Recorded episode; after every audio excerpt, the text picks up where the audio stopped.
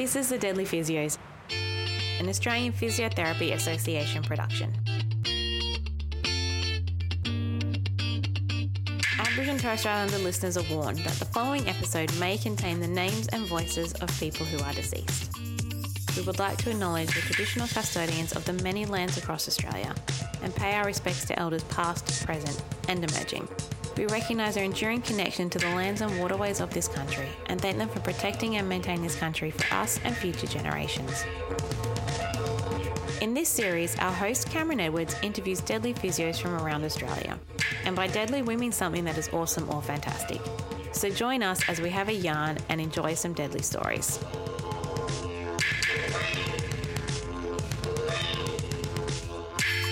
Hello and welcome to the Deadly Physios. My name is Clare Pickering and I am your host today because it is my absolute honour to interview our regular host, Cameron Edwards. Cam, welcome to the Deadly Physios. Well, Clare, thank you for welcoming me because I uh, do feel a certain level of discomfort being in the interviewee chair, but I've looked forward to this and also for having your voice for the audience to hear. The mastermind behind it all, really, I think. And so I'm honored to be interviewed by you, really. Well, I've certainly got some very big shoes to fill with this interview. But before we dive in, as you know, Cam, the tradition of the Deadly Physios is we give an acknowledgement to country. And I would like to acknowledge the country that I'm on and where I'm speaking from today. From the Yulukit Weelang clan of the Boonwurrung people, I acknowledge their elders, past, present, and emerging, and thank them for their wisdom and continuing care of this land. And where are you speaking from today, Cam? Well, as per usual, I'm on Darug land, and I, I think that's special because, um, as we'll find out a little bit later uh, in my story, this is the land that I've grown up on as well and am familiar with. And so I want to pay my respects to elders past, present, and emerging on this land, the Darug people, and specifically the area where I am, um, the Burra mob.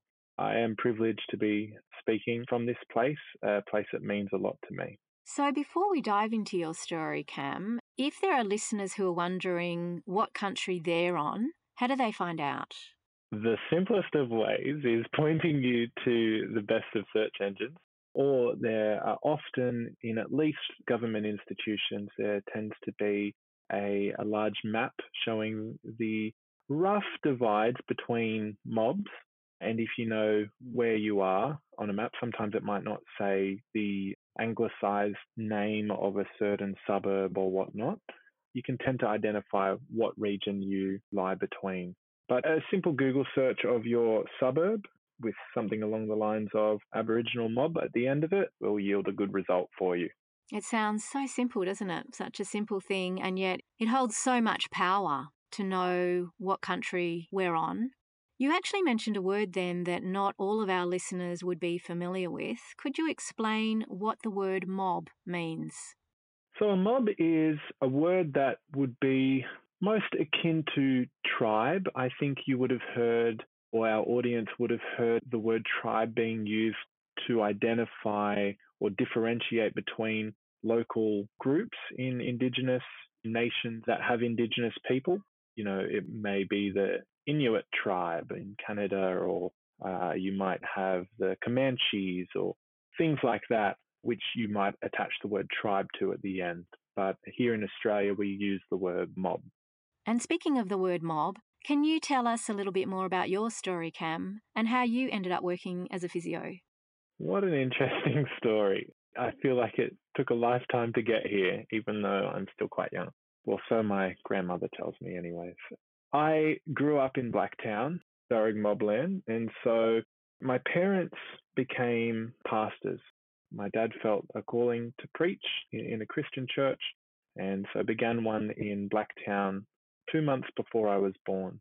Previously, they had lived in a suburb called Merrylands, still in the western suburbs of Sydney, and uh, two months later, I was born. So I grew up in Blacktown. 18 years of my life I spent in Blacktown, same school, pretty much the same footy team. Everything was very much the same, same. I didn't have much change in my life at that time. HSC came around and I was in two minds about what I should do. I had been on a, a, mission trip with my school in year 11, and I went to some very underprivileged areas in Southeast Asia. And some of the stories there particularly touched me regarding the health inequalities or disparities that I had seen. And before that, I had thought about getting into teaching. My older brother and my older sister were both teachers at the time. And so I wanted to go down that route. I really value the idea of uh, passing on knowledge or inspiring a new generation to do amazing things. Somewhat like the Dead Poets Society, I, I was very much arts orientated. And uh, then it hit me that I really wanted to help people in a health capacity. And I thought about how I could do this. I played junior rugby league at a good level. I won't say I was the best or anything like that, but I injured myself while playing a game for Parramatta Eels juniors. And I received some physiotherapy services and was really inspired by that. So, as I was putting in my preferences for university, I put in physiotherapy along with teaching and because I didn't get the ATAR required to get straight into physiotherapy, and also I was a little bit more arts orientated, I was quite unsure of as to whether or not I would actually, um, number one, be able to be accepted into the program, and number two, be able to actually complete the program as I didn't have that science foundation. And uh, one of the women from the Aboriginal and Torres Strait Islander support services on campus at the University of Sydney called me up. And it was an infamous phone call. She and I reminisce about it every time we see each other, and we also tell it as a story of hope for others. It was while I was on the toilet. Why I answered the phone, I don't know, but it definitely changed the course of my life, so to speak. And uh, so we had a great chat, and me putting on a voice so that she wouldn't hear the echoing in the bathroom. and um, we had a great chat, and she she believed in me without having seen me, but she instilled that belief. Uh, it became self belief, and uh, I put it there, and I was accepted into the program. And throughout my university degree, this lady assisted me and encouraged me through some some darker and harder times. And so I wanted to give a shout out to her. Her name is Simone Cherie Holt. And if anyone's gone through the University of Sydney as an Aboriginal or Torres Strait Islander in the last, I'm going to say 10 years, they would have the same sentiment towards her as I do. There was one time my car broke down on the morning of an exam, and she came, picked me up, and drove me there. And and she reminded me the other day, she was like, But didn't you get the HD? And I said, Oh, yeah, but it's because of you. You got me there. You got me to that exam. And so that's where the passion really, really came from. When I began university, my first one week placement, I observed a physio in action and I said, I love this. I want to do this. And throughout all the hardships that I went through during university, I remained true to that. And that involved things like, you know, my parents uh, leaving Australia, they now live in China and uh, moving out at the age of 18 and different things like that. My love for physiotherapy is undeniable. I just became so passionately enraptured with the way that I would be able to use my skills to help others. I love this story, Cam. I think we might have a new podcast series called Toilet Stories. Maybe you could be the host of that as well. And for those listening who don't know what HD means, it's high distinction. So you never cease to amaze me, Cam. Your talents are far reaching. So congratulations on that. You briefly mentioned your family. Could you talk a little bit more about them? Yeah, so um, both of my parents were born in Australia. Now, my Aboriginal heritage comes from my mother's side, from the Gamilaroi mob up around Moree, Weemala, so a little bit north of Moree, closer to the border between Queensland and New South Wales, and it's about.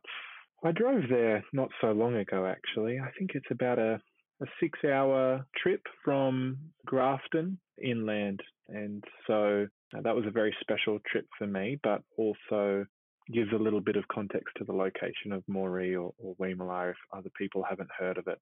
So, yes, my family, very inspirational to everything that I do, very integral to the decisions that I've made in life. They are the people that I love the most in the world. So I have obviously my mum and dad, and then I have three siblings, and we're all incredibly close uh, and love each other dearly. Although geographically these days there is a little bit of a barrier to being together. As I said, for 18 years there was this very stable. We know what to expect in terms of the family as well as you know those other things I've mentioned. And then when mum and dad uh, left to go to China, you know we were somewhat scattered. My little sister went with them and actually completed a HSC abroad, and uh, all of that, all of that. There was a little bit of a a uh, maturing and uh, a degree of growth that came out of that that I think was a little bit different to other people that were that were my age at the time. You know, when I was having to do the shopping and washing for myself and all of those things. But what I admire the most in my family is the integrity that they have and that uh, whether or not you believe in God or not, they obeyed the voice that told them to go. And that, above all, I think has been something that's inspiring for other people who, yeah, may not be Christians or may not believe what we believe, but can see that they have this deep sense of belonging, this deep sense of purpose. And I think that's shared amongst the family and draws us together as well. In terms of my mum's heritage, because I know contextually what this podcast is about, in terms of my mum's heritage, I think there's this word that's often used and people understand it as, you know, the stolen generation. And, you know, I'm finding out more and more that people don't really understand how close in our history that was when I have conversations about it. But there's also a more subtle term. I don't know if I've coined it or if other people have said it. I don't know where I picked it up, but it's almost like this silent generation. And it's what I would associate to the people who would be disadvantaged if they identified as Aboriginal and Torres Strait Islander.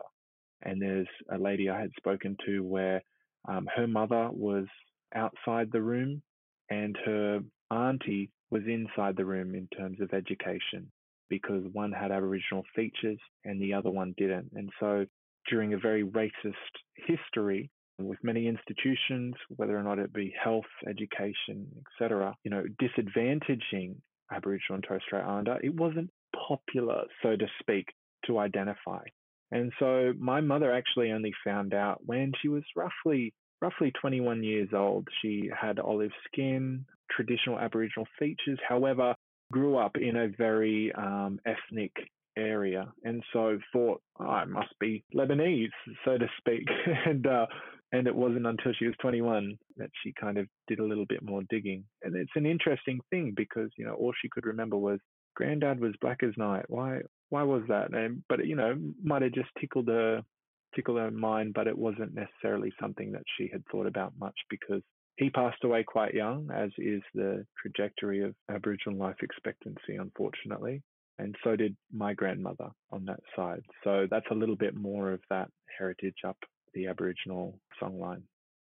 You know, Cam, your story highlights a theme that seems to be consistent throughout this podcast series, and that is about identity. And I'm curious to know whether you were aware of your identity growing up. Did your mother teach you about your Aboriginality when you were a child and when you were growing up?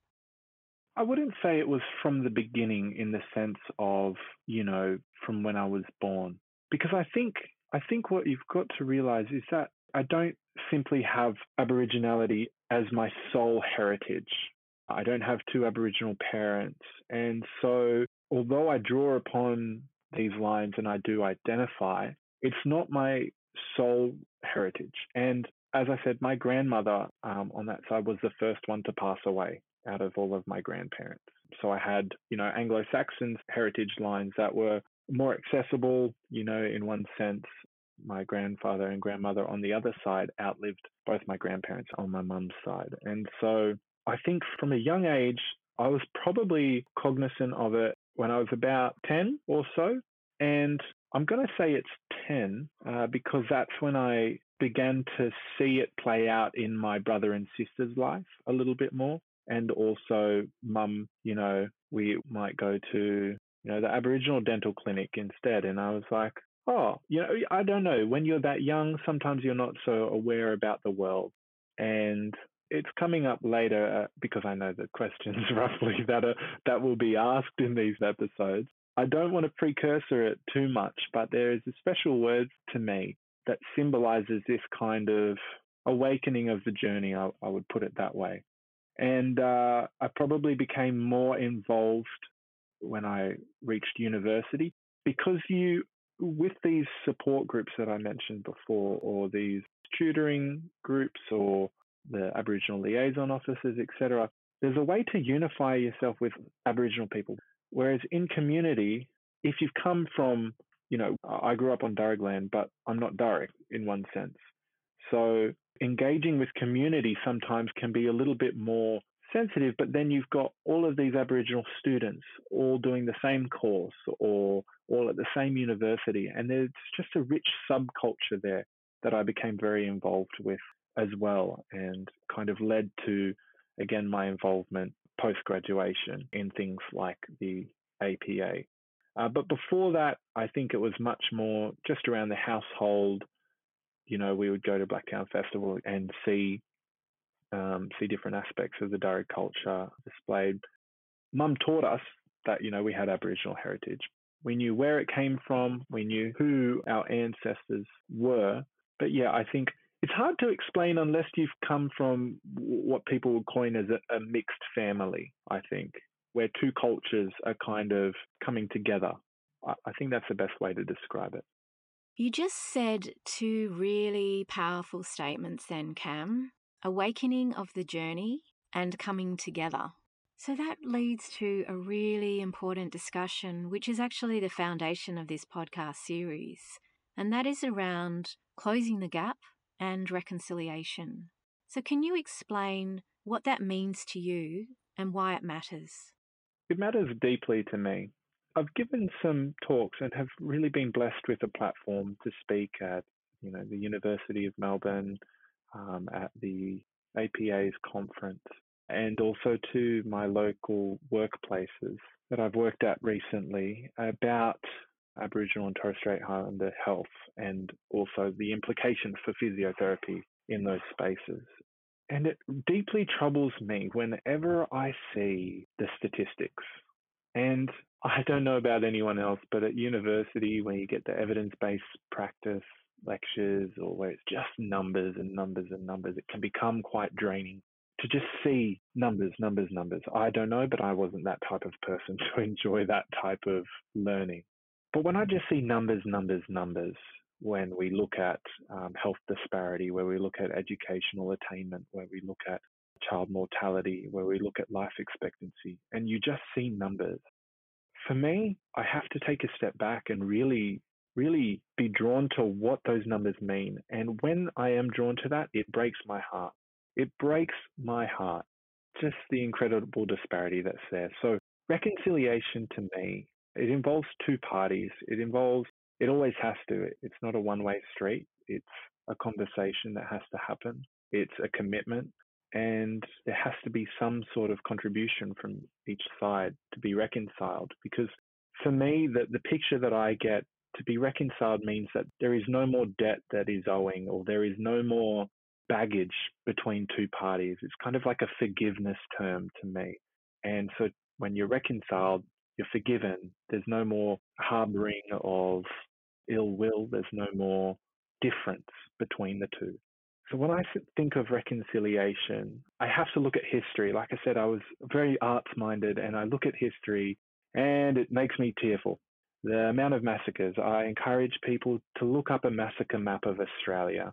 They're available and you can just see the pure atrocities that have happened. Look up your local mob, and I guarantee you that there's been one massacre or, or you know, that there are stories of death.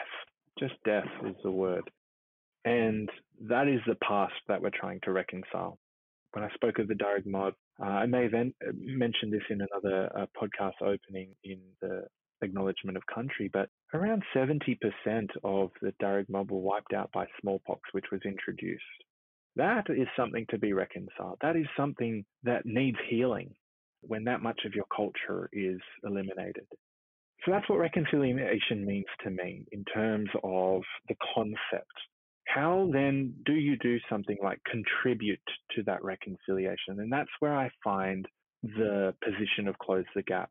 Close the gap uh, on a governmental level means something, on a personal level means something. But I guess on a governmental level, you have several standards in which the government has ordained that they would contribute to reducing the gap in life expectancy, educational attainment, child mortality, health disparities, housing, incarceration rates. There's a couple of different focus areas, and the government has said, well, we're going to we're going to reduce that gap that exists. And I again encourage everyone to look at the gaps, be confronted with the stats, uh, and recognize that they represent real people. But closing the gap to me personally is what can I do? What can I do to be someone who stands in the middle? Because I think sometimes gaps exist because people aren't willing to stand in the middle or are scared to stand in the middle. So for me personally, I find, you know, maybe it's because of my mixed heritage, maybe it's because of uh, my passion for health or passion for helping people, but I want to stand in the gap and almost have a rope attached to each side and draw them together to make that reconciliation. And I know that that's quite a simplistic view because there's so much complexity to why the gap exists or how it might be fixed. But on a personal level, that's the picture that I take in my approach to closing the gap. You know, Cam, I love that visual that you've just given about standing in the gap it also reminds me of our very first podcast where you interviewed Scott Willis, where he talks about holding hands and moving forward. And I feel it's a very similar thing. This is something that we need to do together, particularly for non Indigenous people. It's not something you need to do alone. This is a team effort, this is a community effort.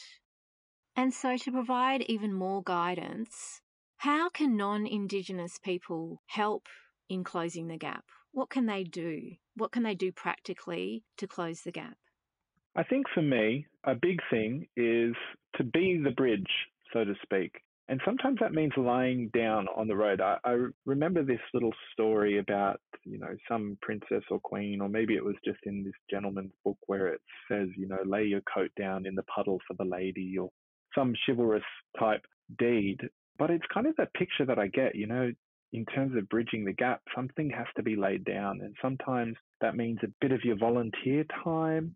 Sometimes that might mean a bit of money for a donation. Sometimes that might mean, or I would say most of the time, it means time. Time lost in the past can be reconciled with the time that you give now. And so I think for non Indigenous people, finding out who your local mob is or a mob that you would feel passionate about. Maybe it's the one on whose traditional lands you grew up on rather than the one you currently work on or whatnot, finding out who they are and what they feel they need.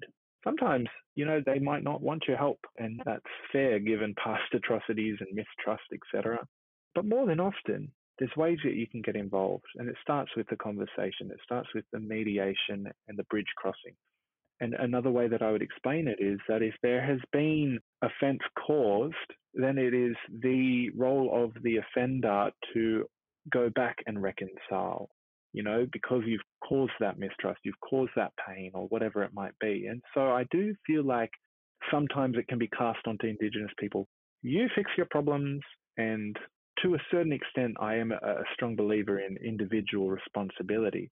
But in this context, there does have to be that two way street because we're using terms such as reconciliation. And so to understand a historical context, come at it with grace, come at it with humility. You might not know everything. I don't either. And so come at it and keep chipping away. Keep chipping away with love, keep chipping away with honest ears to listen and hands to help. That's the best broad advice that I can give without going into you know, specifics of things that you might be able to do. Ah, but Cam, what do you say to those people who say, I didn't commit those atrocities. I wasn't there. I didn't know. I think I think it's an interesting one because one of the things that fills me with the most indignation is when I get blamed for something that I didn't do. I don't know, it's always triggered me since I was little. I've always you know, but dad, I didn't do that. It was my little sister or, you know, getting upset. And I think there's certainly some merit to that in one sense. But you also didn't build the road that you drive on. You also didn't pay for a lot of what you have. There were people before you that did that. And so we have them to thank. And in some sense, we have them to curse.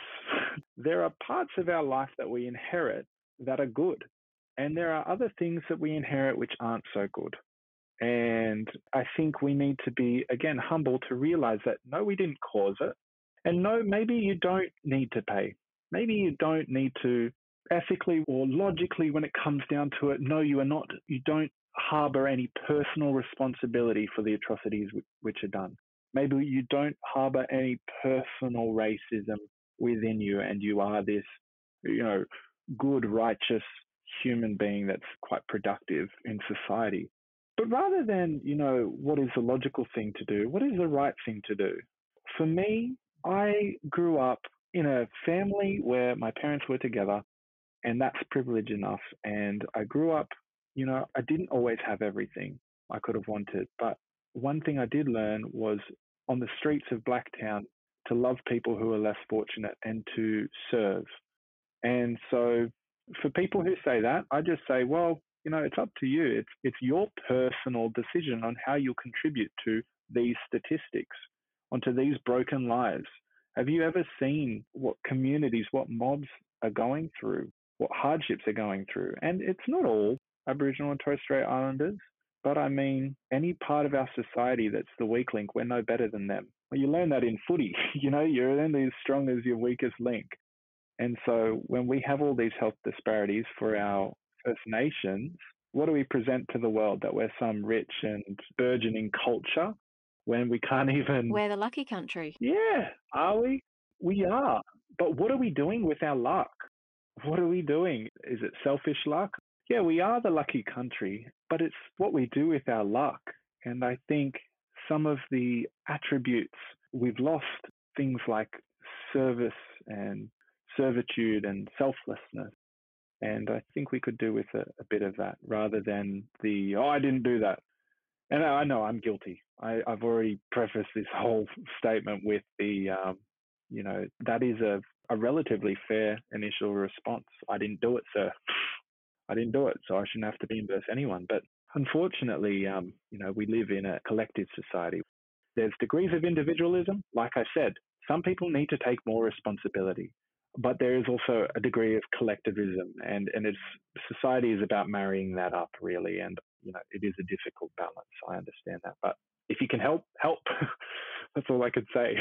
This is a bit of a curly question for you cam but do you think we will ever reach reconciliation? I've done a, a lot of research on forgiveness and just for myself personally but also in terms of understanding life and it is a hard journey it is hard, it is confronting, it is ugly sometimes. And sometimes the people that you are trying your best to be reconciled with don't want reconciliation. I don't think that's what we're dealing with here in Australia.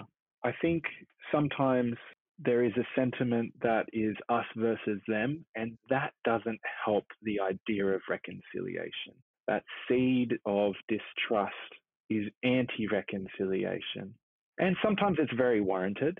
Other times, I think the media blows it up, and I'm the first to point my finger at the media, and the terms that they use are so incendiary. But I really, I do have faith that there is a potential for reconciliation to occur. I can't give you a percentage, but I can definitely say that it is a potential future. And I guess in order for us to reach reconciliation, we have to go back to the beginning, don't we, Cam? As you know, this podcast series came about following the truth telling articles in the APA's In Motion magazine. And so I want to talk more deeply about truth telling. What is truth telling? What does it mean to you? And why does it matter? I think truth telling is a nice spin on the term telling the truth, really, is kind of the term that it's coined from. And what it really means to me is that we start to tell all the stories. And I know that as I was growing up in our educational system, sometimes the stories are skewed. And I mean, that's very historical. I mean, they say history is written by the victors.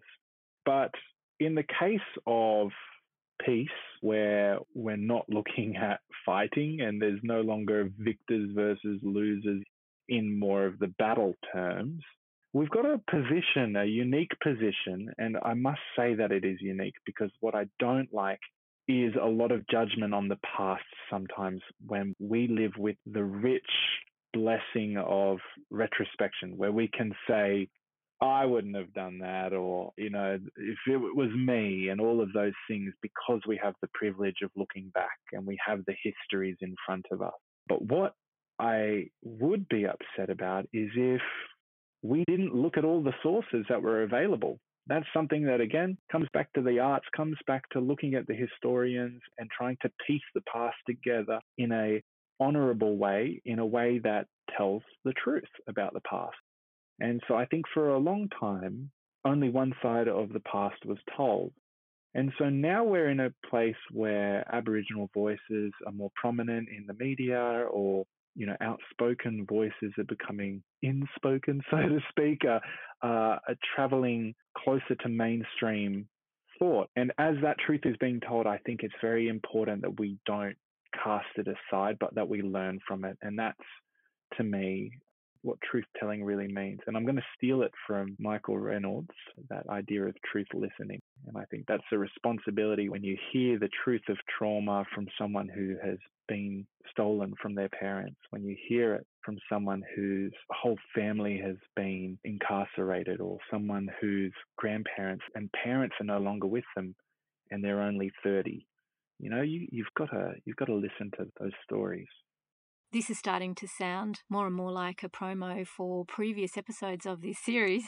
But yes, truth listening, which was beautifully articulated by Michael Reynolds. So, for those listening who haven't heard that episode, it's episode two of The Deadly Physios, where Cameron interviews Michael Reynolds. So, wrap your ears around that episode. So, if I can, I wanted to say two more things just to extrapolate a little bit more on that. Number one, when you have your arms out, it's a really vulnerable position. And uh, vulnerability is something that I value a lot. Being in the trenches with someone or getting down on a knee and listening to someone who's in the gutter. And I think when you've got your arms out wide, you're vulnerable, number one. And that can really hurt. And something I've learned is that it does hurt, and I've been hurt many times. But at the same time, what legacy are you here to create? Are you here to create a legacy of I built a mansion and I'm going to die and it's all going to be destructive, but I had a good life? That's not my purpose, and that's not what I'm trying to do here. And I hope for our listeners that potentially listening to this or having a little bit more of introspection where you can think about yourself, that maybe that isn't the key to life, holding on and building your portfolio and all of those type of things. And maybe it's time to take a little bit more of a vulnerable stance. The other thing I was going to say that you've just mentioned there is the, but I didn't know. And uh, it reminds me of, of driving offenses. It's like, oh, sir, but I didn't know. Uh, it doesn't matter if you didn't know that the speed limit had changed. It doesn't matter if you didn't know that that wasn't the law. You've still transgressed the law and you'll be held accountable. So it's it's your responsibility. The government holds you responsible for knowing the law. And I kind of want to hold our listeners responsible now. Know your history and learn it for yourself. That's something I would love them to take away in terms of personal responsibility in this conversation. And personal responsibility gives me the opportunity to segue into something more personal for you, Cam. My next question to you is this your favorite question. What makes you a deadly physio? Oh, what a good question. I love asking this question, uh-huh. and I was dreading being asked this question as I explained it to uh, one of the people I was interviewing. It's kind of like that job interview question where it's, what makes you the best candidate for this job? And I hate that question. You know what? I think it's, I'm willing to put myself out there. I'm willing to be vulnerable with my patients, uh, with my colleagues. I'm willing to do things that would stretch me in my career and in my thinking. And I'm willing to make change, to identify areas in which change could be beneficial. And I'm willing to do that. And I think change can be quite a scary thing. For me, my perspective is don't change something unless you understand it. And it can take a long time to master or understand key concepts in physio or key health inequalities. And for me, I, I think I'm willing to do that. I'm willing to stretch myself. And I've got a purpose. I know why I'm doing physio, and I know why I'm in health. And that makes it deadly. And that makes it something that I'm I'm humbled to be involved with, but I look back on my short career and think about the things that I've been able to do, and I just look forward to the future. That's something uh, that is very much a key aspect of my occupation. I'm looking forward to the future and what physio has and what I can offer it and I can do through it.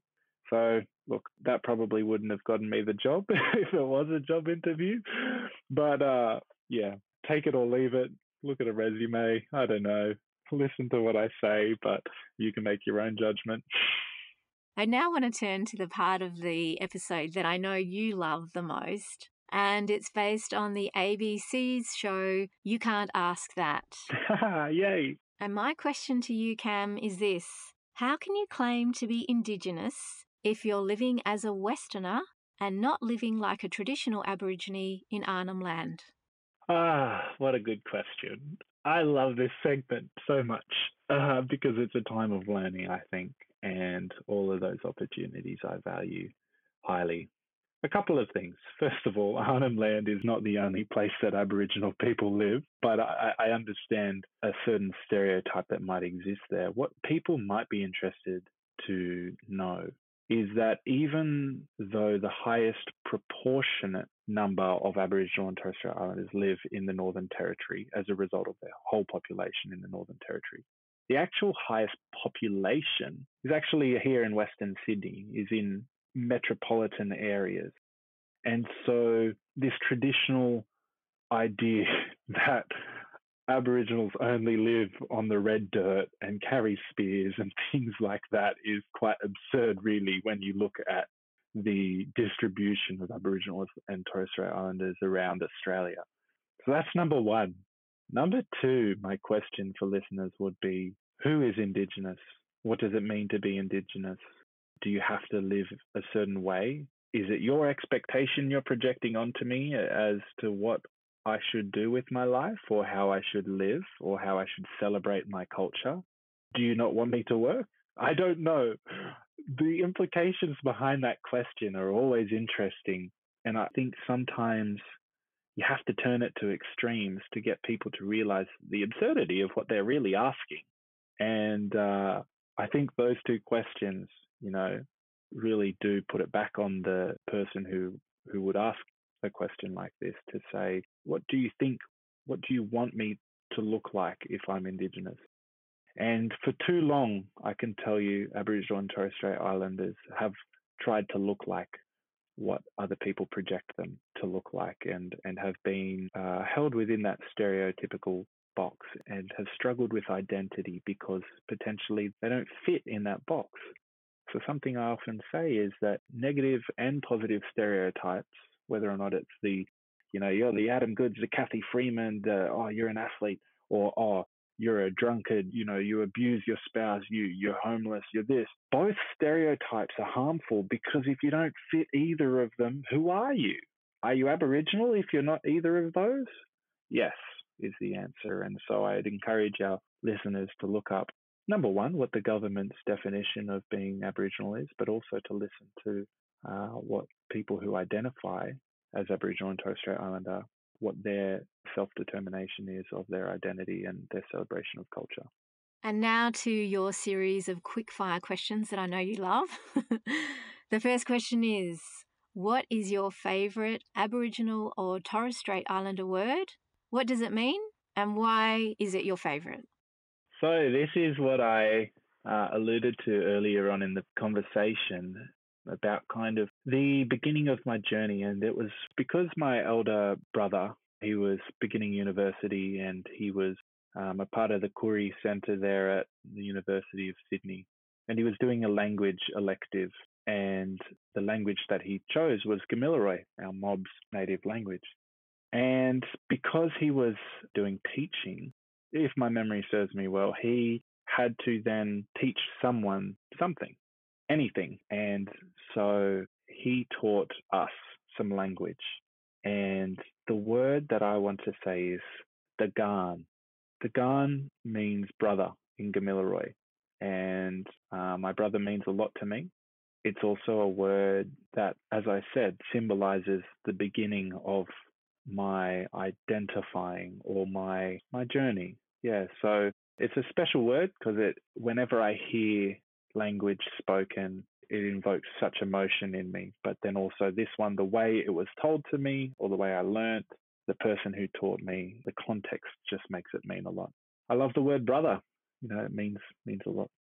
The magical power of words, and that leads me to the next magical power of music. I know you're a huge fan of music, Cam. So, the next fire question to you is What is your favourite Aboriginal or Torres Strait Islander band or artist of choice? What is the favourite song by them and why?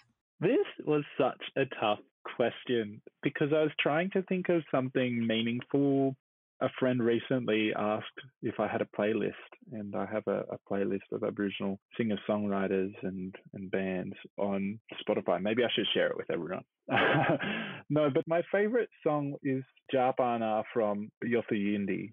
And it's just a very beautiful song. I love the melody, the ditty behind it, and then also the talk about country and sunset dreaming is the uh, alternative title.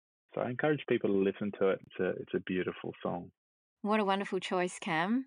I'm sure there are loads of Yothu Yindi fans out there, but I'm so excited because I know there'll be other people who've never heard of them, and this is an opportunity for them to hear some magical music and help in reconciling and closing the gap. And speaking of reconciling, my question to you, Cam, is what is one word that sums up what reconciliation means to you?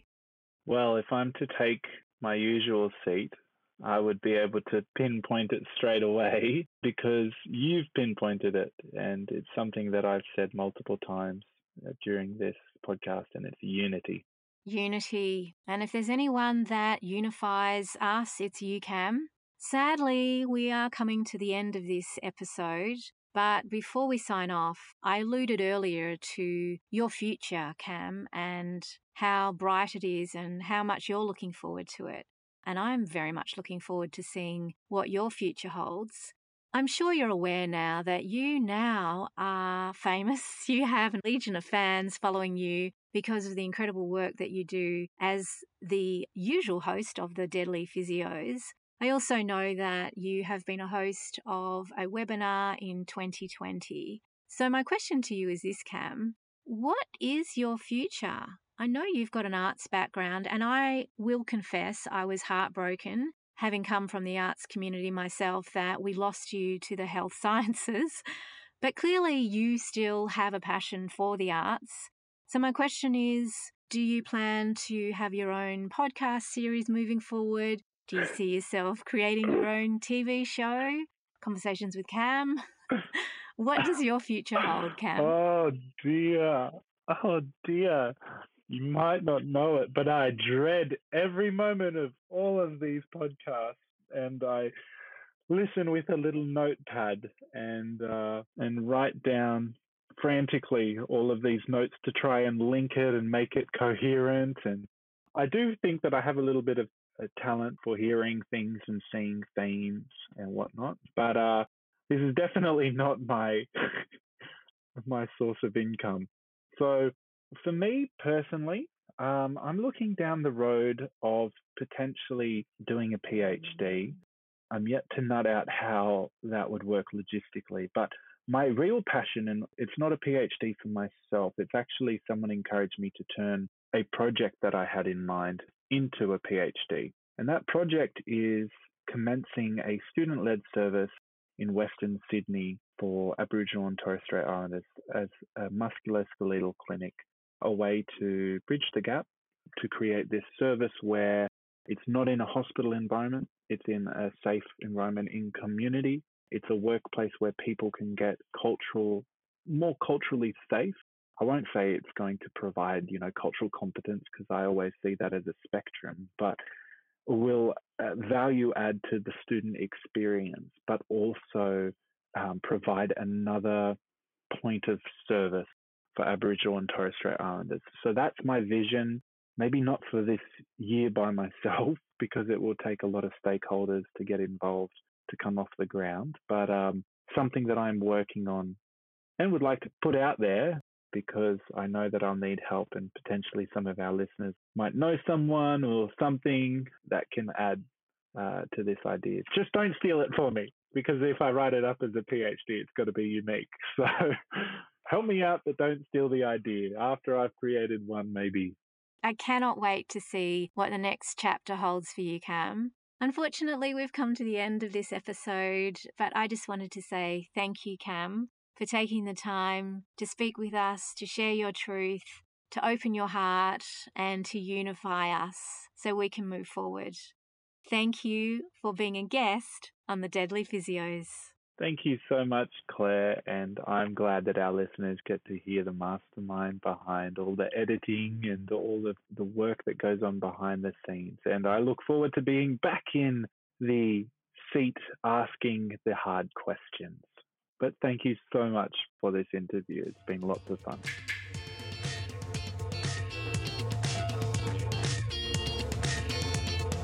Thanks for listening to The Deadly Physios, an Australian Physiotherapy Association production.